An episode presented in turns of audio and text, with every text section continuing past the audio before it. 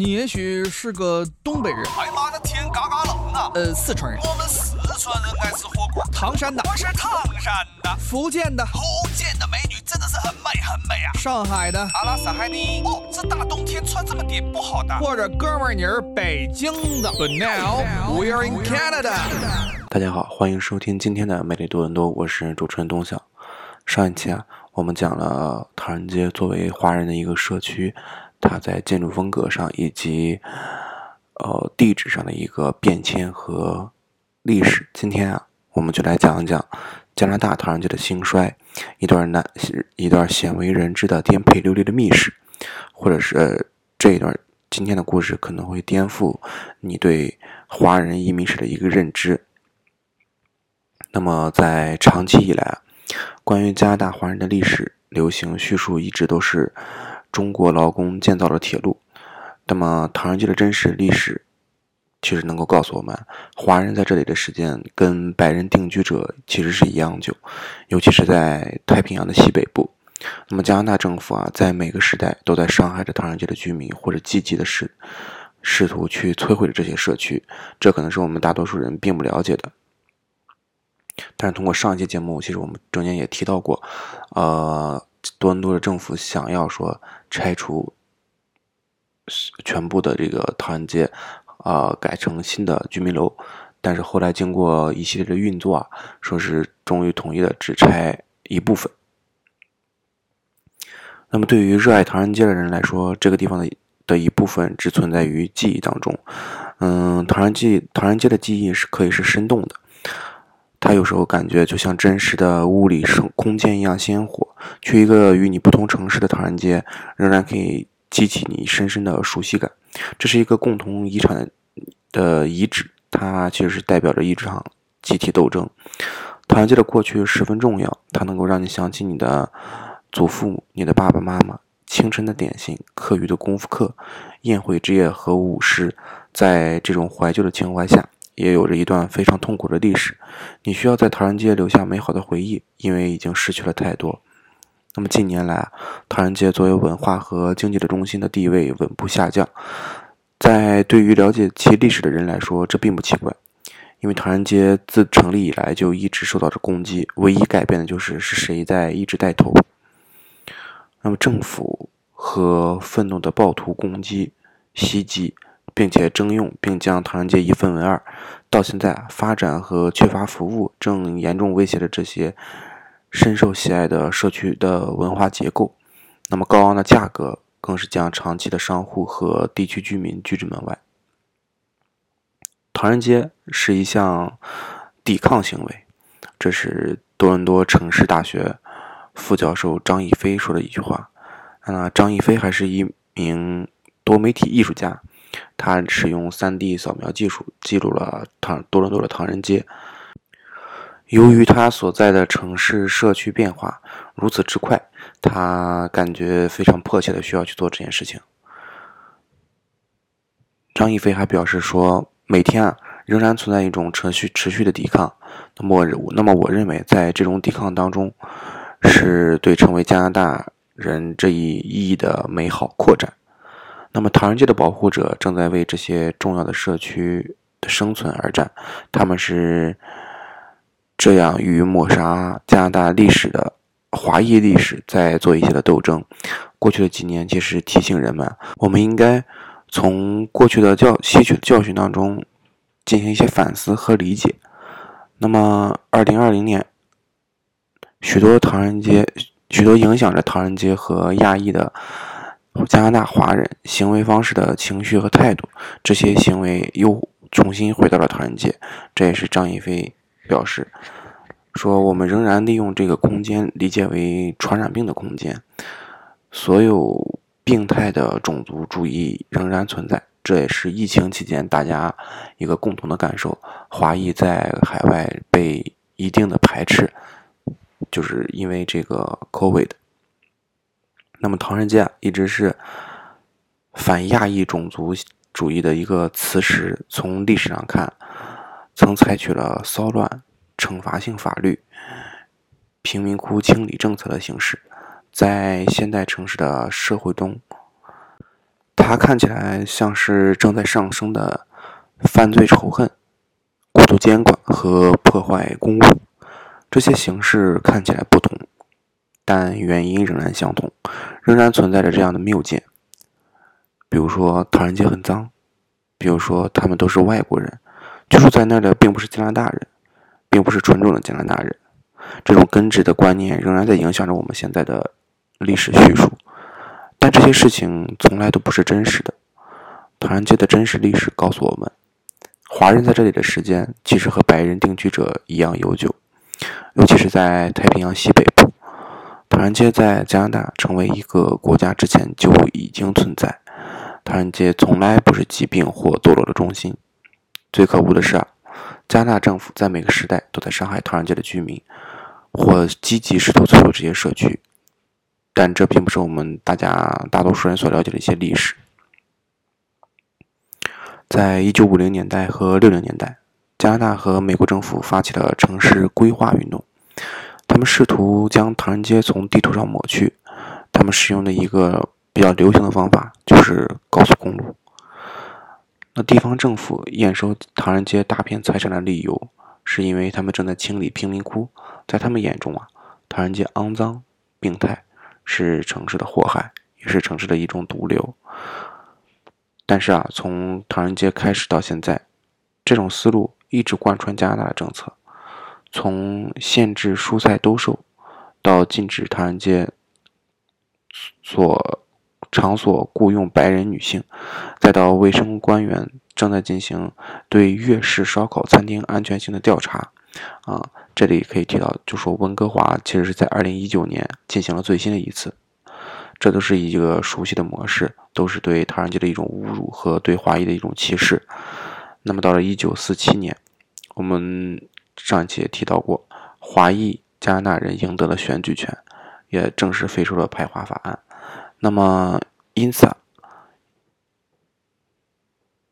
一九五零年代和六零年代的政府很难像过去那样，能够通过直接立法来针对唐人街。同样，在此时，城市的房地产价格也是正在上涨，那么唐人街占据了。黄金地段，是因为这些街区的年代比较久远，他们已经从当年的外围变成了城市的中心。在加拿大制定了直通温哥华和蒙特利尔唐人街的高速公路计划，但他们并不是唯一的目标。UBC 的历史学副教授，也就是 UBC 大学亚裔加拿大研究参与中心的联合创始人于金义先生、于全义先生。就表示说，西雅图的五号洲际公路是摧毁该市唐人街的高速公路的一个标志性的例子。西雅图就是其中之一。那么，芝加哥的唐人街有一个出口匝道穿过它。多伦多市政餐厅、市政市政厅占用了第一个多伦多唐人街。洛杉矶则是利用联合车站。那么，在蒙特利尔。第一次提到唐人街，其实可以追溯到一九零二年，但是自一八七七年以来，中国移民一直居住在这个城市。在一九六零年代和一九八零年代期间，市政府启动了很多公共工程项目，导致唐人街被征用。他们在该区以北扩大了一条大道，明确区分了唐人街和唐人街之外的东西。那么在几年之后，他们在唐人街以南又建立了高速公路，真正切断了蒙特利尔老区与唐人街。所以啊，蒙特利尔的唐人街就被隔离在这些主要道路之间。最重要的是，在一九八零年的初期，大约有六英亩的唐人街被征用，用于建设建筑群。这是一组政府办公大楼和出租物业。那么另一个城市街区。将被用来改造蒙特利尔的会议中心。通过这种方式，他们可能拆毁了唐人街的四分之一或三分之一。它并没有多伦多那么糟糕，但是依然，唐人街现在变得非常非常小，而且非常而且控制在非常严格的范围之内。在加拿大主要的唐人街当中，蒙特利尔是最小的。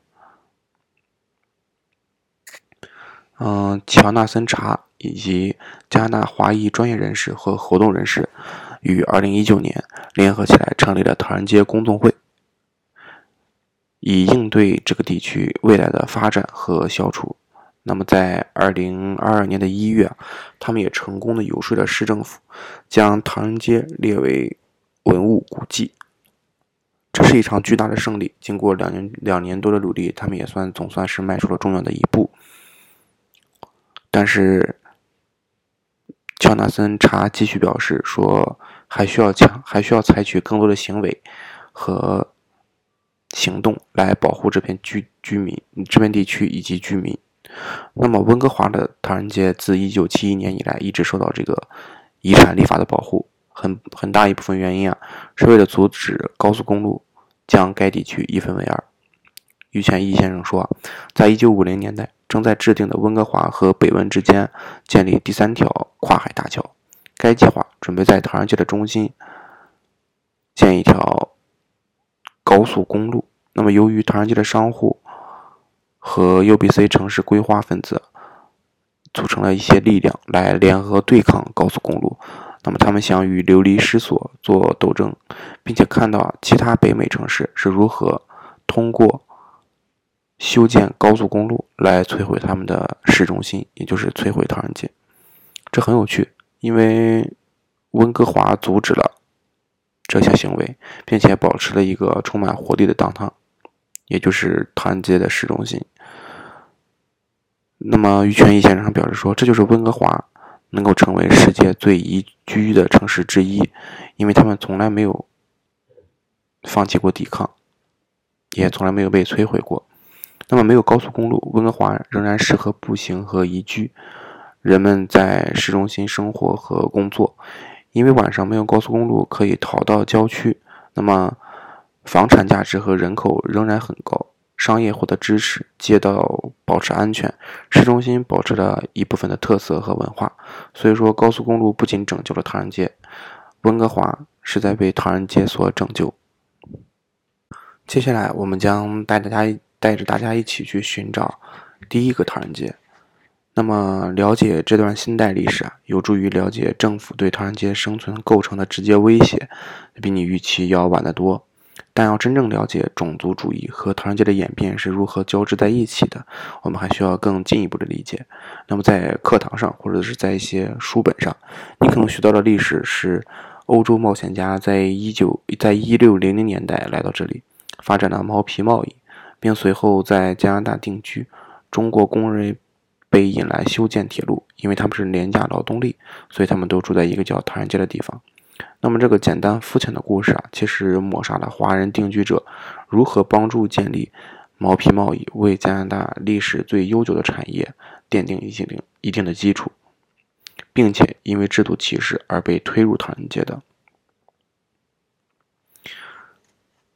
现在的卑诗省第一个永久性非原住民定居点，由这个约翰米尔斯船长在在卑省建立。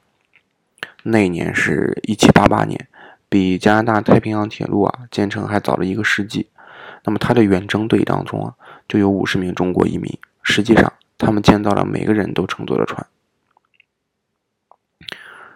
于全义回忆说，早在1788年的这个前哨建成之前啊，中国捕猎者就已经在太平洋西北部捕捉毛皮，并将它们带回中国出售。但我们甚至不能说这些移民是第一批华裔加拿大人，因为当时加拿大的概念还不存在，毕竟1788年没有加拿大。所以我们回过头来说，这是第一个来到加拿大的中国人，那是没有加拿大，也没有卑诗省。一八五八年，在大量来自旧金山和香港的中国工人涌入菲萨河淘金热之后，唐人街的雏形开始了。他们中的一些人在维多利亚定居，并创立了加拿大第一个唐人街，比联邦要早了近十年，就标志着卑诗省被选为殖民地的那一年。由于这些历史啊，唐人街早于加拿大，并且帮助创造了卑诗省。维多利亚大学估计。到了1860年的春天，温哥华居住着1577名华人和2884名白人定居者，这就意味着你在岛上每看到两个白人，你就有可能看到至少一名华人定居者。那么，华人的移民主要来自广东珠三角洲地区，因为中国的南方当时普遍贫困，而且通过毛皮贸易与加拿大建立了移民关系，乘船去太平洋西北部要容易得多。到了后来，卑诗省1871年加入联邦的时候啊，就已经有211名华人居住在维多利亚的唐人街。那么，该市最大的公司之一啊，是一家中国的进口公司，它的规模是仅仅次于哈德逊湾公司的。维多利亚唐人街的华人居民啊，在1858年定居时，其实并没有这样称呼它，它是唐人街或唐的街道，指的是唐朝广东人是如何被带入中华帝国的。那么，直到今天，你可能会在唐人街的大门上看到这个中国字“唐人街”。在英语中啊，他们开始被非华人称为唐人街，所以这个名字一直都是存在的。于权益解释说，唐人街的概念是白人定居者为了将华人聚集到一个地区而创造的。但是啊，尽管住房契约禁止华人在某些地区拥有房产，但近两个世纪以来，加拿大的华人一直生活在卑诗省的各地，尤其是卡里布等地区。当加拿大的这个加拿大太平洋铁路于1885年完成，多亏了一万五千名铁路华工，欧洲的移民啊蜂拥而至，前往西部定居。当他们到达今天的温哥华的终点站的时候，他才发现这并不是被承诺的白人国家。当人们从欧洲开始抵达时，他们环顾四周说：“天啊，这些土著人都是什么人？”这些中国人是谁？他们在这里做什么？让我们摆脱他们。这是当时欧洲移民的一个从移民当来是当地的一个第一想法。那么，这些都是那些围绕白人至上组织起来的人讲述的故事。那么，这些人他们并不属于这里，他们要抢走我们的工作。在大多数的行业，华人已经从事这些工作。随着横横跨加拿大铁路上最后一颗。道钉，那么加拿大立法者正在润笔，准备从积极输入中国劳工转向为他们设置障碍。到了1885年，第一个华人，第一个对华人移民征收人头税，并且将为中国新移民征收五十元的这个入境税，专门用来阻止移民。尽管采取这些措施，中国的移民并没有停止动乱。饥荒和贫困仍然使数以千计的广东人离开珠三角，漂洋过海来到加拿大。在温哥华被合并为一个城市的1886年，同一年也是首次记录唐人街的事件。在这片地区拥有大概九十名居民。那么在接下来的几十年里，卑诗省的白人定居点由由于优惠的移民和土地分配，远远超过华人定居点。但在加拿大太平洋铁路的建设也是起了另一个作用。随着白人定居点向西迁移，那么加拿大华人也就向东移居。那么再说回到我们多伦多的唐人街啊，多伦多历史上是有两个唐人街的故事，两个华人的市中心被摧毁，但两个仍然存在。多伦多第一个唐人街是于1890年开始形成的，当时我们上一期也介绍过了。第一个华人商店是拥有一家洗衣店。那么，对于这段历史，我们唯一知道的是名称、日期和地址，没有其他的信息。当时加拿大将人头税提高到一百元，到了1903年又提高到五百元，在1923年华人移民法取代人头税的时候，加拿大政府已经从近十万名中国移民当中吸取了两千三百万元，被贴上移民法案的标签，实际上是一种排斥行为。从一九二三年开始，对于那些记得近二十五年来加拿大政府彻底禁止中国移民的人来说，加拿大的国庆日仍然被称之为屈辱日。那么，张一飞教授还表示说，唐人街的发展时机和迁移方式基本上是遵循加拿大和美国的移民政策。如果你看看不同的城市，时间总是惊人的相似，它总是与一些合法的移民相关政策联系到一起。这对于华温哥华和多伦多唐人街来说都是这样的。他们在1800年后期出现增长，并在1900年的初期随着人头税的出席出现而受到攻击。一九零七年，在温哥华，一场为期三天的大规模骚乱几乎摧毁了唐人街，因为有近一万名生心怀不满的加拿大白人认为亚洲的工人正在抢走他们的工作。在多伦多，最初的唐人街于一九零四年被烧毁，市政府正在以此为借口驱逐居民。该地区被征用并且重新开发为联合车站。那么。华裔多伦多人将他们的基地也就搬到了沃德社区，及现在的多伦多市的市中心。唐人街在1923年至1967年间严重衰落，而排华和基于种族的移民政策仍然有效。这种现象在西式餐厅中得到了体现。没有足够的华人成为顾客，这是于全义先生说的。对于1910年代和20年代的华人餐馆，你可以在唐人街开一家餐馆，而你的大部分客户可能是中国劳工在工作休息之间才来光顾。但随着唐人街人口的减少，餐馆老板不得不转向吸引白人客户群。流行的粤菜被加糖和油炸，以呈现西方的格调。同年，加拿大结束排华。市多伦多市议会决定第二次征用唐人街，建造新的市政厅，将沃德社区的唐人街夷为平地，是被认为是清理贫民窟的一种手段。那么，温哥华和蒙特利尔也曾讲述了同样的故事，来证明建设高速公路的合理性。张一飞先生还说啊，嗯，当时很多人都有这样的误解，认为唐人街当时是一个非常肮脏的地方。或者说不像一个漂亮的唐人街，它实际上是一个非常漂亮的唐人街。那里有非多非常多知名和受欢迎的餐厅，他们也拥有独立的俱乐部和舞会，不仅为华人社区服务，因为当然他们也确实是这样做了。他们知道自己会被取代，他们认为这非常具有战略意义，并且在多伦多主流地区拥有着广泛的受众。在一九六零年代，沃德社区的唐人街。三分之二被夷为平地，取而代之的是拉菲广场和多伦多市政厅。但缓慢的建设让唐人街的领导者有足够的时间开始为他们的中心转移到斯普丹纳。在取消了所有基于种族的移民限制和来自加拿大、来自香港的大量投资之后，全国各地的唐人街在一九七零年经历了兴起，经历了复兴。随着新来的华人不断涌入，现在多伦多已经形成了第二个唐人街，也就是我们之上一期介绍的东区唐人街。但是，即使在这个所谓的复兴时期，华人仍然是种族亲一、种族主义的这侵略的目标。有一位采访者被表示啊，说他于1967年来到多伦多的这个唐人街西区，他和他的父亲。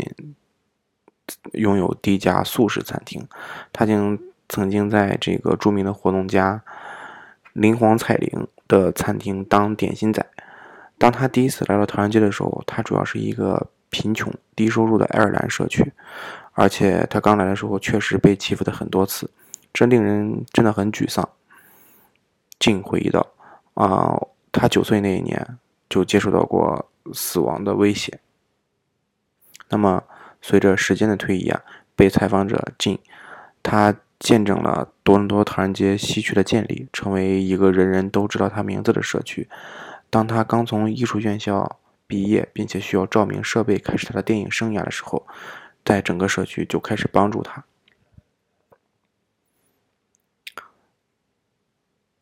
由于近在这里的家族非常小，所以近在多伦多没有宗亲会。那么林黄彩珍女士啊。就带他去了皇室宗亲总会，因为他的父亲是呃，因为晋的父亲是一个只生仔，那么只生仔的意思，也就是说是指二十上二十世纪上半叶，许多人通过冒充别人子女的身份移民北美的华人，所以 Jane 他也是一个假的皇室。然后他带他去了林溪荷塘，因为他是那那里的会员，而金的母亲是李氏。他带他去了三个不同的宗亲会。那么各种宗亲会和慈善团体长期以来一直在唐人街发挥着作用，并且是加拿大华人之间强大的同族联系的一个例子。他们是社区可以帮助自己的一种手段，因为没有其他人会这样做了。